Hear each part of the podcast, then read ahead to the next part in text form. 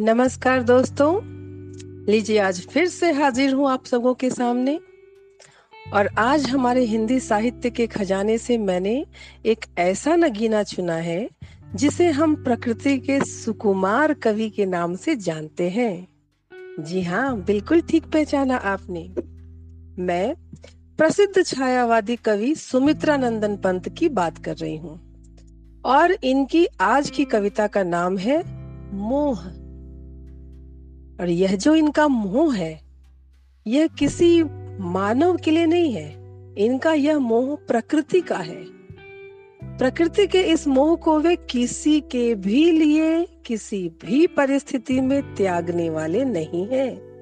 इसीलिए इस कविता में वे कहते हैं कि छोड़ द्रुमों की मृदु छाया, तोड़ प्रकृति से भी माया बाले तेरे बाल जाल में कैसे उलझा दूँ लोचन? भूल अभी से इस जग को। जी हाँ साथियों, इन दो लाइनों से आपको पता चल गया होगा कि पंत जी प्रकृति से बेहद प्रेम करते थे और इस प्रेम का बहुत सॉलिड कारण भी था। अल्मोड़ा के कौसानी जैसे सुरम्य प्राकृतिक वातावरण में उनका जन्म हुआ और वहीं पले बढ़े। हम यूँ भी कह सकते हैं इसको कि उन्होंने झरनों से बातें की है। कोयल के साथ हमेशा गीत गाए हैं और भंवरों के साथ बेहतरीन सुंदर फूलों के मधुर रस का पान किया है। तो प्रकृति से उनका इतना गहरा रिश्ता था कि जिसके सौंदर्य के आगे वे नारी सौंदर्य को नगण्य, तुच्छ मानते थे। कहा तो यही जाता है कि उन्होंने कभी विवाह ही नहीं किया। क्योंकि वे नारी सौंदर्य के जाल में बंध कर अपनी चिर प्रेमिका प्रकृति को भुलाना नहीं चाहते थे। और उनकी यह जो उत्कंठा है, यह इस कविता में हमें अनायासी देखने को मिल जाती है। इस कविता को समझने के लिए कुछ खास प्रयास या परिश्रम करना तो नहीं पड़ता है। बहुत सिंपल से शब्दावली है, लेकिन कहीं कहीं जैसे द्रुमो है। द्रुमो मतलब वृक्ष, पेड़ तो उतना तो हम हिंदी भाषियों को समझना भी चाहिए। और अगर थोड़ी सी मेहनत करनी पड़े, इतनी सुंदर कविता, इतने अच्छे कवि की कविता समझने के लिए तो हमें ज़रूर करनी चाहिए। तो कवि लिखते हैं कि छोड़ द्रुमों की मृदु छाया, तोड़ प्रकृति से भी माया। बाले तेरे बाल जाल में कैसे उलझा दूँ लोचन, भूल अभी से इस जग को। वो कहना चाहते हैं प्रकृति के इन घनेरे वृक्षों की शीतल और मधुर छाया को त्याग कर और सारी प्रकृति से अपना नाता तोड़कर, हे सुंदरी, मैं तुम्हारी केश राशि के जाल में अपने नैनों को कैसे उलझा सकता हूँ? हो सकता है कि तुम बहुत सुंदरी हो, किंतु मैं इस जगत को अभी से भूलकर किसी के भी मोह पाश में बंधना नहीं चाहता हूँ। आगे कवि कहते हैं, तजकर तरल तरंगों को, इंद्रधनुष के रंगों को, तेरे भ्रू भ्रंगों से कैसे बिंधवा दू निज मृग सा मन? भूल अभी से इस जग को?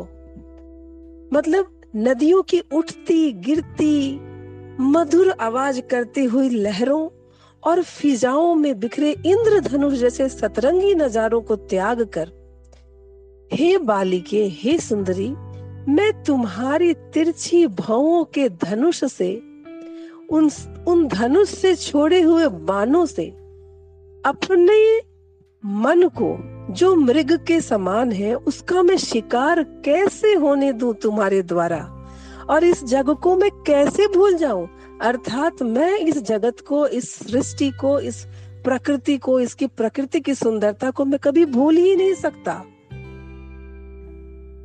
कोयल का वह कोमल बोल, मधुकर की वीणा अनमोल। कह तब तेरे ही प्रिय स्वर से, कैसे भर लू सजनी श्रवण? भूल अभी से इस जग को। मतलब इसका कि कोयल, मोर, पिकी, इन सब के सुंदर, मादक और कोमल स्वर को छोड़कर भवरे की गुनगुन जो वीणा की मधुर धुन का एहसास देती है, इन सारी ध्वनियों को, इन सारी मीठी ध्वनियों को, स्वरों को छोड़ करके, उनका त्याग करके, हे सुंदरी, हे सजनी, मैं तुम्हारी बोलों से, तुम्हारे स्वरों से ही सिर्फ़ अपने कानों को भर लूँ और संतोष कर लूँ। इतना मेरे में नहीं है सामर्थ्य। मैं इतने से संतुष्ट होने वाला नहीं हूँ। मुझे तो ये सारी सृष्टि चाहिए, मुझे तो कोयल के बोल चाहिए भौरों की गुंजन चाहिए, सारी सुंदर सुंदर प्राकृतिक मेरे को वाणी चाहिए, बोली चाहिए।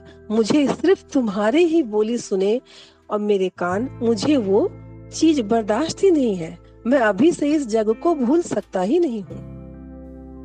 आगे वो लिखते हैं उषा सस्मित किसलय दल? सुधा रश्मि से उतरा जल। ना, अधरामृत के ही मद में कैसे बहला दू जीवन?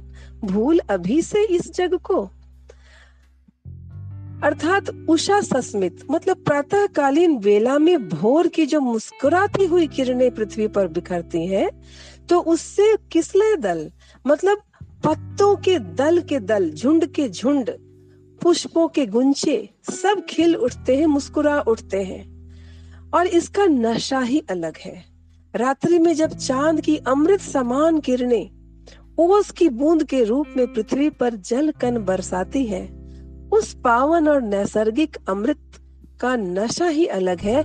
ऐसे नशे को, ऐसे मद को त्याग कर, उस मादक नशे से अलग होकर मैं कैसे तुम्हारे इन अधरों के अमृत से अपने जीवन को बहला सकता हूँ। अर्थात कहा वो अतुलनीय, स्वच्छंद प्राकृतिक सौंदर्य और कहा एक युवती का और उससे बंद कर रह जाने वाला और समय के साथ ढल जाने वाला क्षणिक सौंदर्य।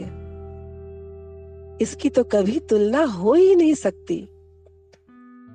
प्रकृति का जो नशा है, वो बिल्कुल ही निराला है। इसलिए ना अधरामृत के ही मद में कैसे बहला दू जीवन? भूल अभी से इस जग को। इसलिए हे सुंदरी, छोड़ द्रुमों की मृदु छाया। तोड़ प्रकृति से भी माया।